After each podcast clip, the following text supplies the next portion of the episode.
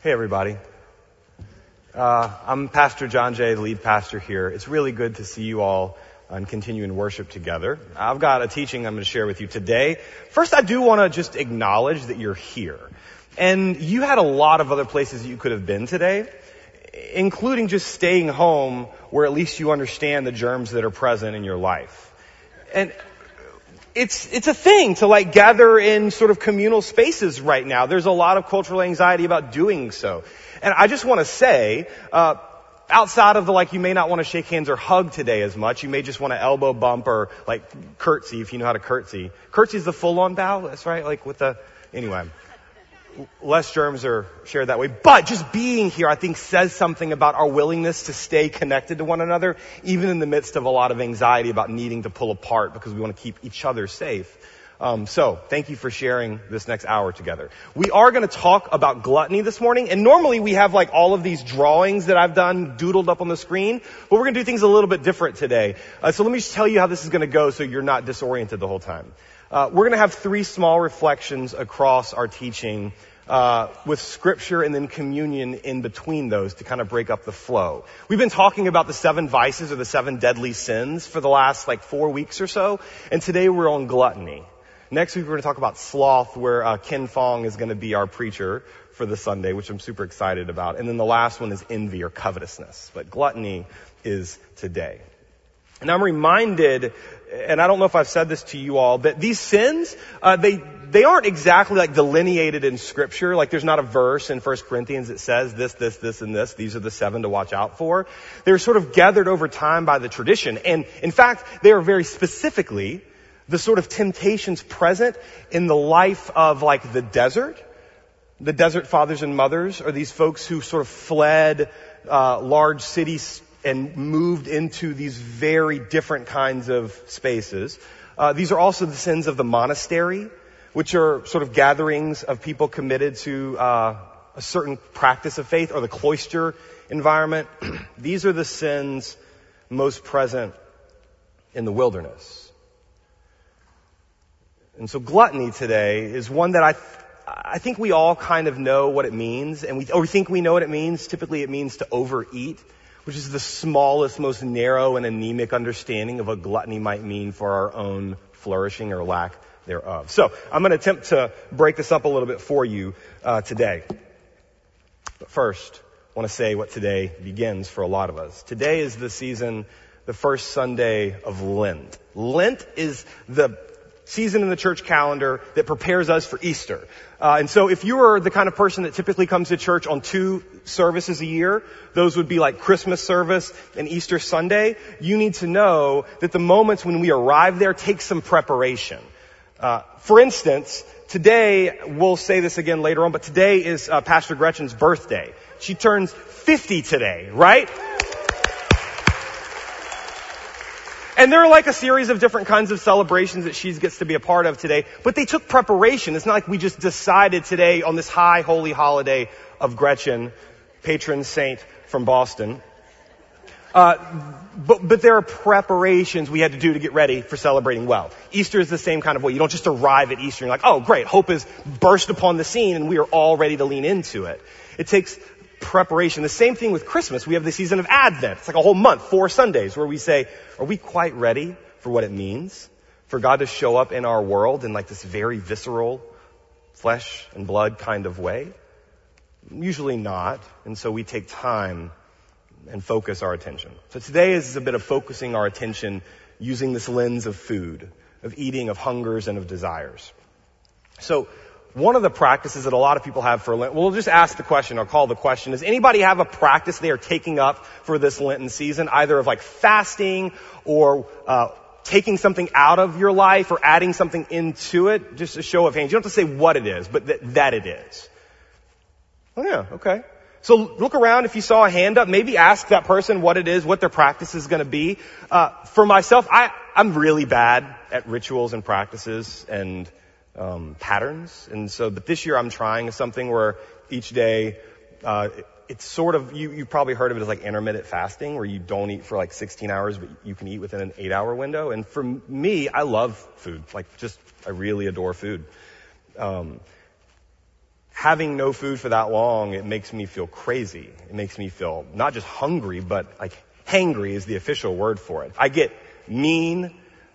All of my demons, they are, it's like feeding them to not have food for that length of time, which is kind of, it's kind of the point.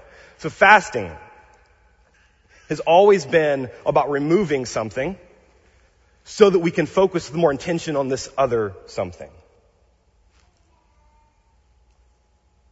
Fasting awakens, for me at least, and, and for those of you who practice this, a kind of ache or hunger or desire. It doesn't quell it, it in fact ignites it. But with intention, for me to discover what it is I might not have known if I just continually satiated whatever desire I had. This kind of hunger that often leads to gluttony, I think is sort of at the, at the beginning of lots of sins.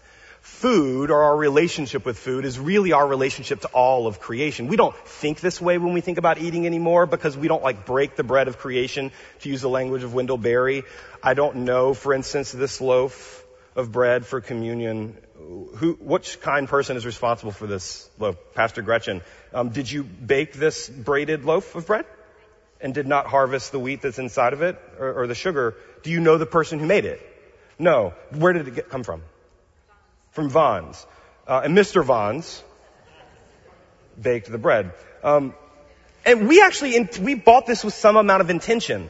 Is it the right kind of bread? Does it break in the right kind of way? Uh, this is a heightened level of attention to detail with food, and yet still it is so divorced from our connection with how this thing got here. We just don't know what our food means anymore as much as we used to. Food, the desire, hunger, and all those sort of things has been like a sort of a primal part of who we are for a long, long time. The first instance of a bad thing that happens in scripture is in Genesis 3. And it's the story of like our primal relatives known as Adam and Eve, Adam from the ground, and Eve is the word for life. So these sort of primal humans, they get hungry, and there's one thing that they're not supposed to eat, and the trickster shows up and says, that's the, you can have that thing. It's fine. If you're hungry, you should eat. You should have whatever it is that you want in this moment. And so they take and they eat. Since their eyes are open to, to everything, which by the way, my eyes cannot handle being open to everything all at once. It's just too much. I don't know how to attend to that much world all at once. And so the story starts to collapse and it collapses into violence and into deception and ultimately into fracturing of relationships. This is what we would call like the fall or original sin, but really it's taking what is a natural hunger and desire and twisting it at the source, redirecting it toward broken or deadly ends. This is what gluttony does. And the first bad thing is a form of disordered eating early on in the New Testament, in the story of Jesus, four stories of Jesus in the New Testament, four different accounts, Matthew, Mark, Luke, and John. Each of these communities write what we call a gospel or a story of the good news. And, and in those, there's the story of the temptation of Christ. It's a pretty well understood story. Jesus is baptized, sort of affirmed by the heavens, by God, this voice that says like, here is my son, really pleased. I'm really happy with this one. And then the Spirit drives Jesus into the wild places, into the wilderness. And we know what resides in the wilderness. That's where the vices are born. It says he fasted or he didn't eat for 40 days. And the text says that he was famished, super hungry. And right at that time, right when you're super famished, it's always what happens. You get hangry, or you get sinful, or you get whatever the thing might be, and this, the Satan shows up, the tempter, the evil one, and begins this series of three temptations. And what is the first temptation? Somebody. Bread. It's food, right? So hungry, Jesus? You have the power. Just say something to these rocks and turn them into bread.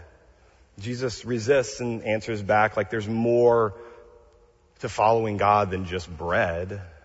There's something else happening here in the wilderness. The temptation when hunger strikes. And when I say hunger, I don't simply mean the thing we feel in our stomach. I mean the thing we feel deep in our gut.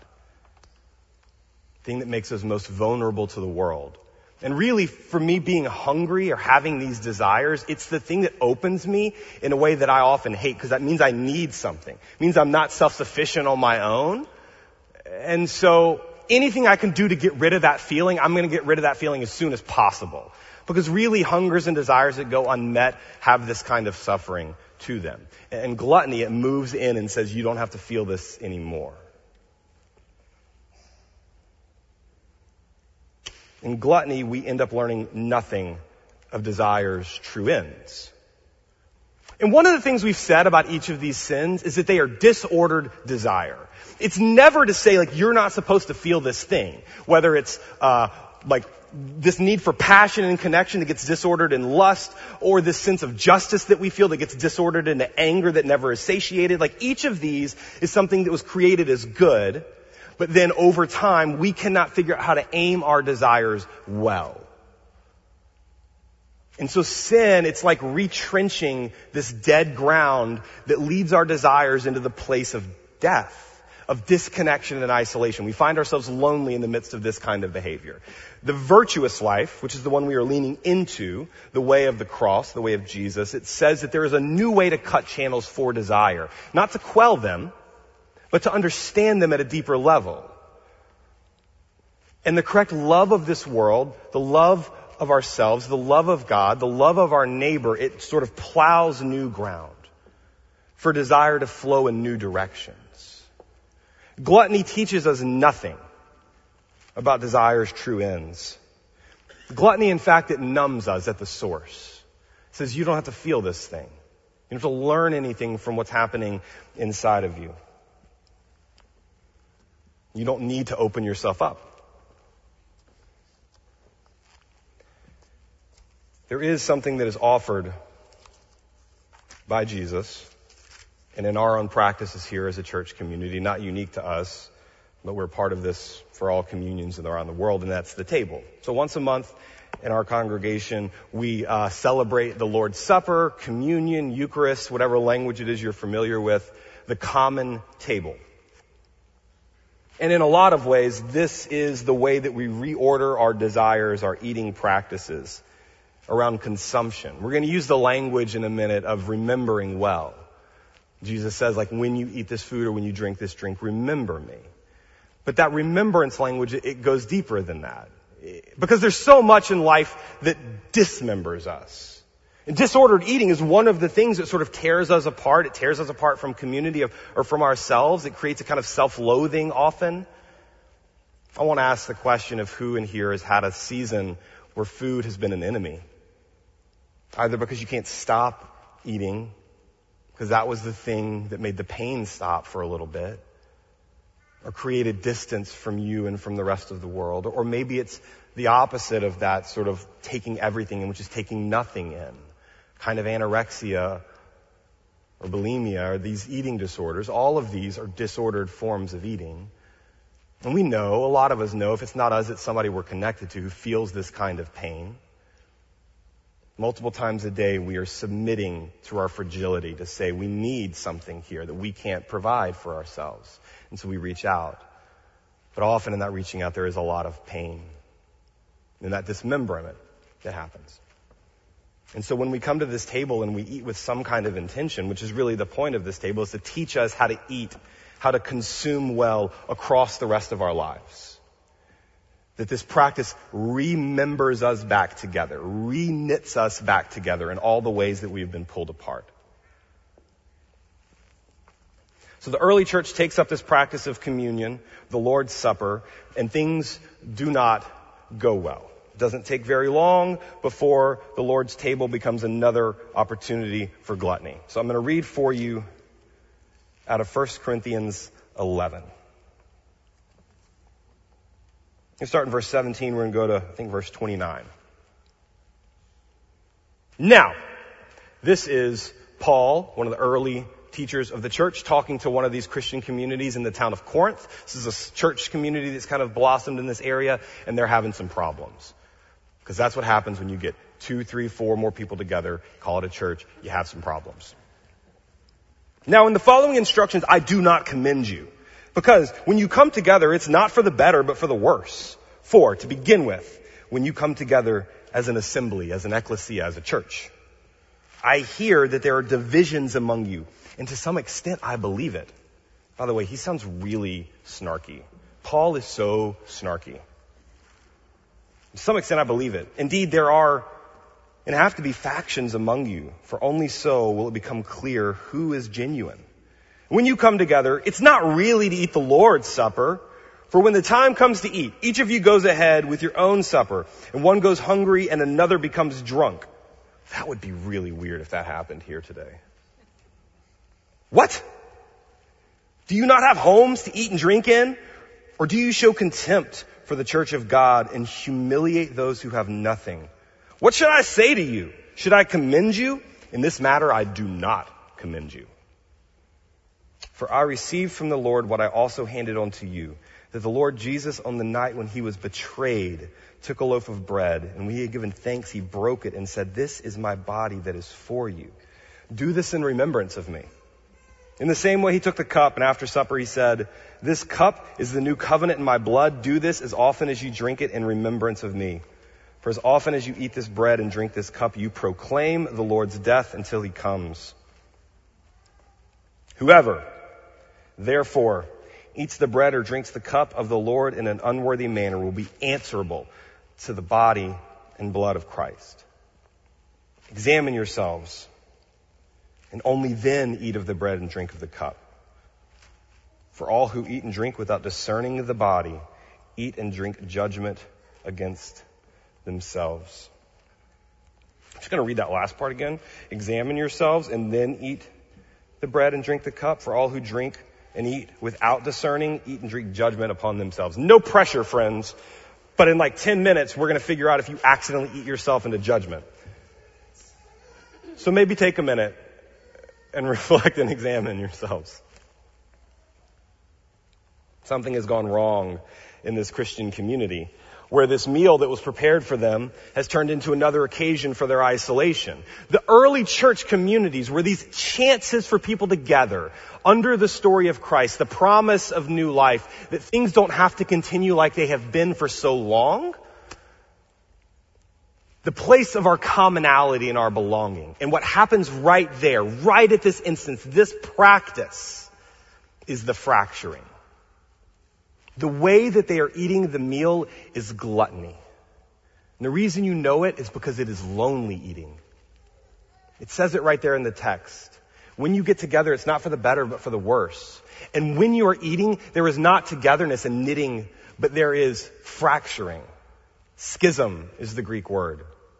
Pulling apart. And so the point is perverted at the source.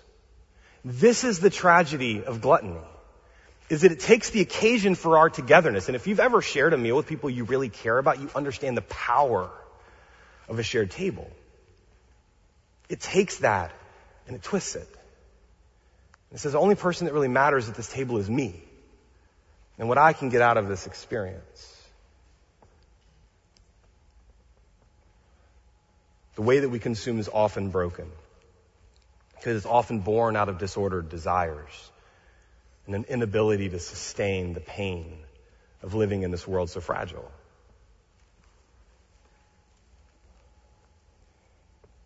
Let me talk to you about gluttony and what it looks like at the table with two instances. One from my own family, uh, and because it's the experience I have, and then one from the South during the civil rights. Um, I've mentioned before, so I'll just say this shortly. Uh, in my family, we had a very segregated table. My family's from Mississippi. And so when we would come together and we would eat, uh, it was predicated on keeping certain people apart. I didn't know this when I was young. You just eat wherever you eat, and I ate at the kids' table until I was old enough to eat at the adult table. You only got to eat at the adult table when someone died and left a seat open. And so that's always kind of interesting. You don't know whose seat you're going to get until you're, you're, oh, you're in their seat. Uh, you get to behave like them.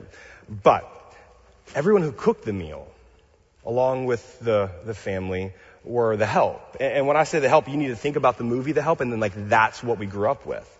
Uh, and they would cook.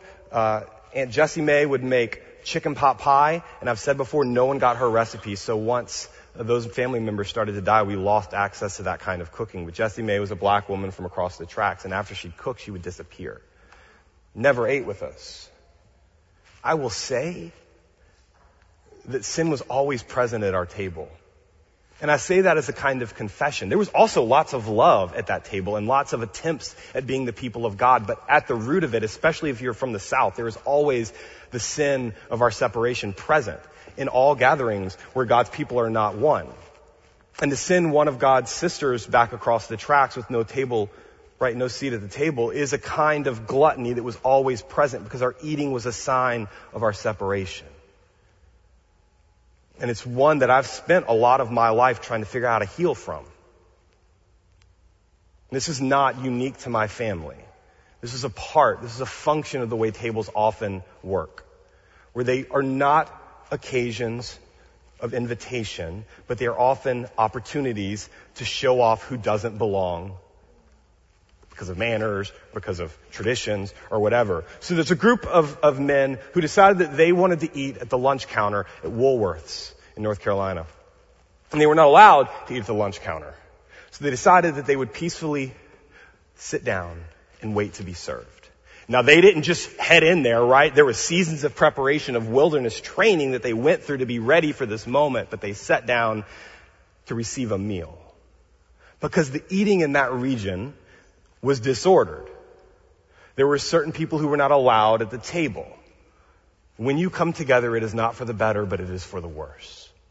And when you eat, you do not discern the body present at the table, but you eat judgment upon yourself. And these are the words that these men spoke with their bodies when they sat down at the lunch counter. That there is sin present at this meal. And we are here to be public confessors of that sin and to call everyone into repentance. This is the act at the center of the struggle for equal rights at that time. It is a work that is still going on. It turns out that a table where some are not welcome is a table where Jesus is not welcome. When we find that our actions, that our vices, that our sins are separating us one from another, the pain of that is that we are often always isolating ourselves from Christ himself. Present in the one we cannot call friend, but only name as enemy.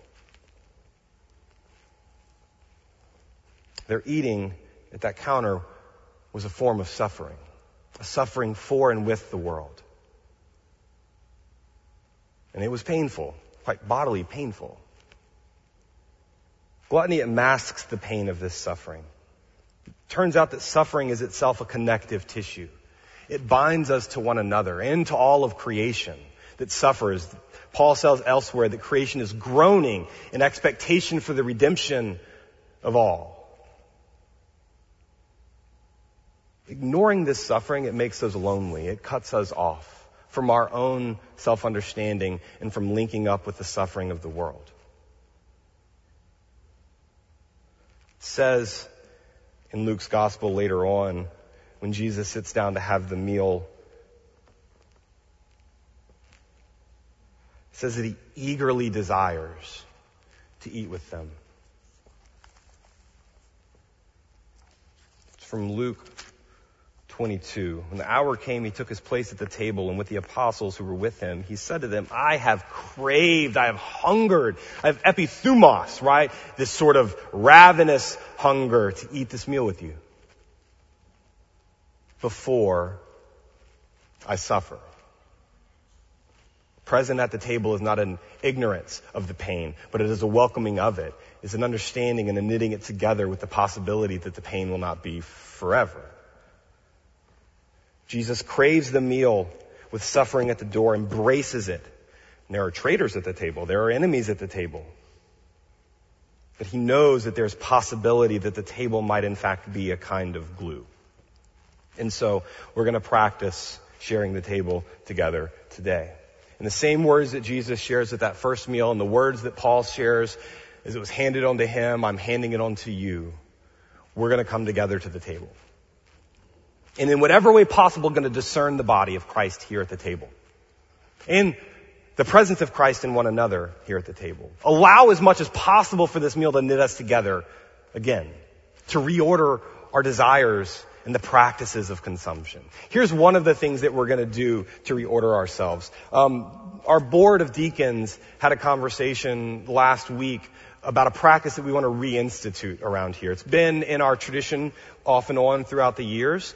Um, but we have this fund called the Deacon Fund or the Emergency Community Needs Fund, where anyone in our community, congregation are attached to you who has a need that we can be responsive to, that there's money set aside just for that. It doesn't go into regular operating budget. We don't have to choose, do we make sure that so and so has lights on this week or do we pay our own light bill? This is a separate fund. And the way that typically this thing gets funded is just people generously give quietly in the background. Um, but we're going to keep these plates up here each first Sunday of the month at communion. And we're going to ask if you feel compelled to, to give a sort of second offering or an extra offering into this deacon fund, knowing that the way that it gets used is to turn us loose for the world.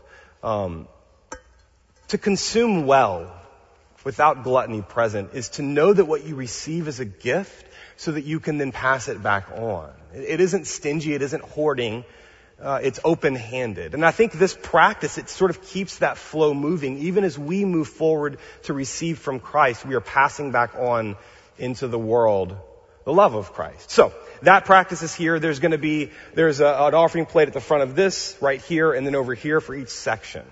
All right, well, let me tell you a little bit about how communion is going to go, and then I'm going to invite our deacons up to the front. By the way, deacons, staff, if you are serving and you haven't washed your hands in the last 15 minutes, you are dismissed for a couple of minutes to go wash your hands. Um, I've washed my hands no less than four times. And I say that because we are all in the midst of this like potential global pandemic and we should at least be aware and have good practices around it. Uh, so, the folks who prepared the food today, uh, which were some of our youth, some of our adult volunteers and staff, uh, they had like food safe gloves that they were able to use to prepare the food.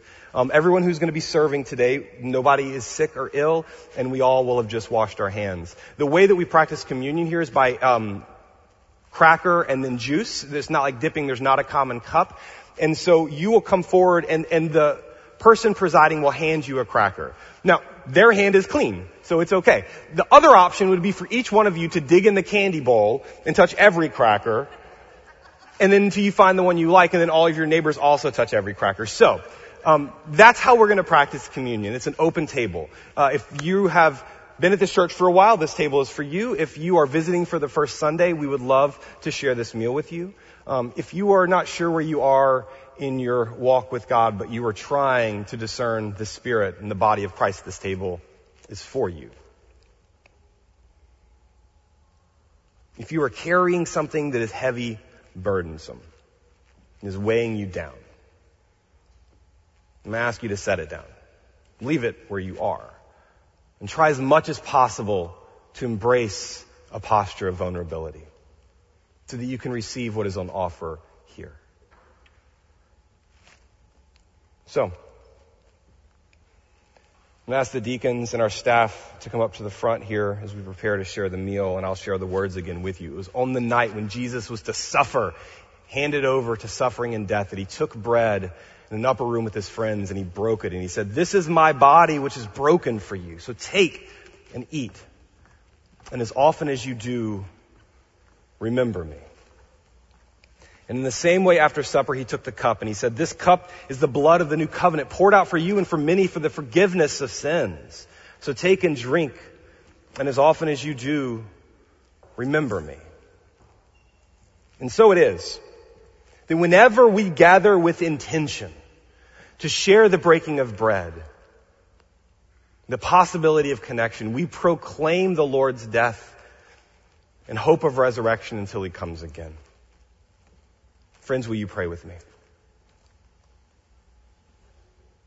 God, may this food feed us in ways that we are truly hungry.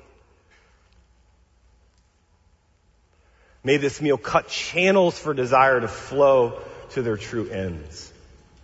May all that we carry be left behind so that we can pick up a much lighter burden of your love and affection for us and for this world. So forgive us, God for all that we have done and left undone. Forgive us, God, for all of our eating that has been disordered, that has fractured us, that has left us lonely. And thank you that the table is set again. And for every table that you set that we attend to, we proclaim your presence and the possibilities therein. In the name of the Father, Son, and Spirit. Amen. Final instructions as we prepare. I've at Gluttony's Cure, which is both feasting and fasting. The cure for gluttony is not to deprive yourself of food or of satiation, but to hold off long enough to understand what those cravings are really about. And that's the bit about fasting. It's to quiet down, to slow down, to let stillness enter in. And ask the question, what is it that I'm hungry for in this moment? And then feasting is in fact desire's true end, true food, true drink, true togetherness, where all are welcome. That's why every parable that Jesus tells, so many of them are about a wedding banquet. This moment when all the friends and family are brought in and when they can't make it, then folks are just brought in from all over the streets. You start to see this picture emerge of what is possible. There's a book by uh, William Cavanaugh called Being Consumed. I just want to read one section for you about how consumption is reordered in God's world. Cons- he says consumerism is a restless spirit that is never content with any particular material thing.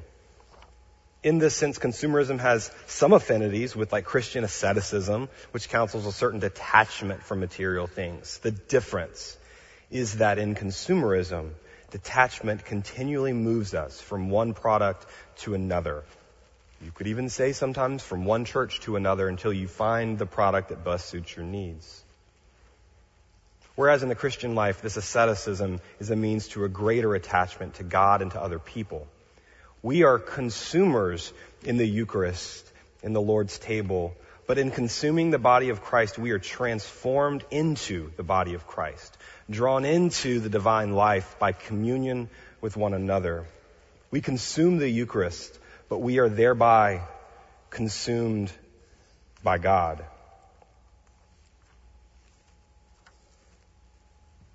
One early church writer said that Jesus is the food that consumes us.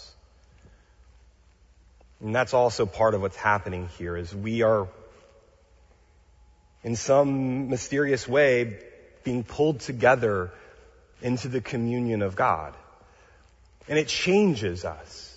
So no longer is our consumption the means by which we strip the world of its blessing, but it is the possibility that we can become part of that blessing. It turns us into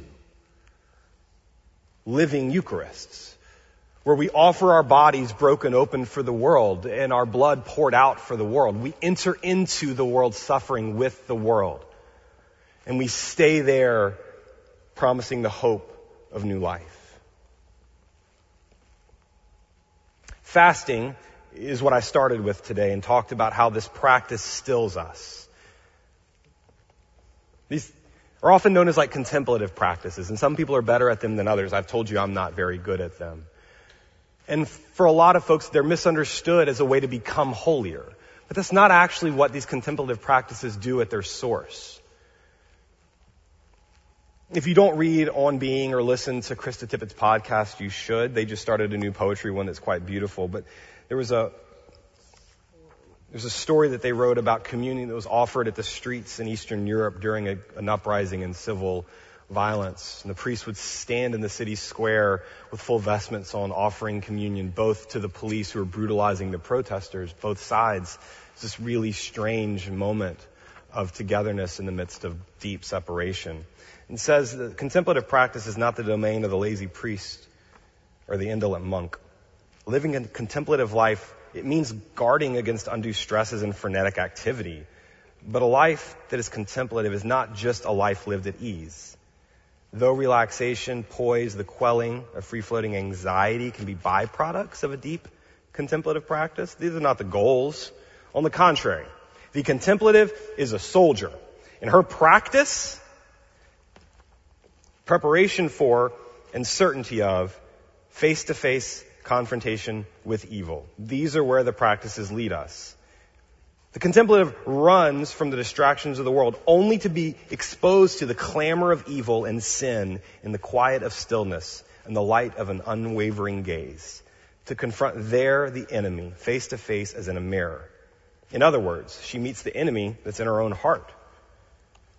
Now, if the clandestine enemies of this world are greed and hatred and envy and strife and murder and apathy and corruption and partiality and rapaciousness and so on, then we need only sit down quietly to find them. This sitting down and facing them is the prophetic action of the true contemplative. She's not playing games, not running away, not trying to be spiritual or make a show of things. She is merely responding to the imperative of the world and by doing so, taking deep social action by remaining still. I will fight for you, proclaims the Lord. You only have to be still. Some Christians believe that the more they do, the more apparent God's kingdom will be, as though God's kingdom somehow depends on them. This is why sin and strife are such a great tragedy, because the banquet is laid before us while we starve beneath the table, curled up and closed mouthed. Be filled, and then you will become food for the world. I know how gluttony works because gluttony is one of the things I most have to work with and work on. Because I hate feeling pain. I hate feeling suffering. It's just not the way that I'm wired. I would much rather be full of joy and possibility and exuberance. But sometimes things just hurt. And when they hurt, I often try to mask it and numb it. And it cuts me off. It cuts me off at the legs from my own heart and from connections to those around me. And so when I still myself, I can feel the ache. And in feeling the ache, I begin to understand it. And I can invite God into it. And invite others into it. Some of you have been those others for me. Gluttony says that there is food and there is nothing else. Feasting and fasting, attentiveness to our hungers. It says that there is food and that there is everything else. Would you pray with me? God, what would you teach us by our acts of eating and drinking? To the consumptive practices at work in our lives? What would you teach us by the way you have made us to be so hungry and thirsty all of the time? Not just for food and drink, but also for those. But for connection, for a balm to loneliness. For those you've made to crave justice, what does this mean? And how do we still ourselves long enough to understand them? God, I admit that I don't like being this way. I would much rather be self-sufficient and have it all together. And yet here we are. So if this is how you have made us, dust and ashes, then you will have to be with us. Because the pain of this world can be overwhelming. And for many of us, we would rather escape. But you are our true food. And we do not belong to ourselves, but we belong to this world that you love. So we will hold our hungers with tenderness and compassion till they find their true ends. In the name of the Father, and the Son, and the Spirit. Amen.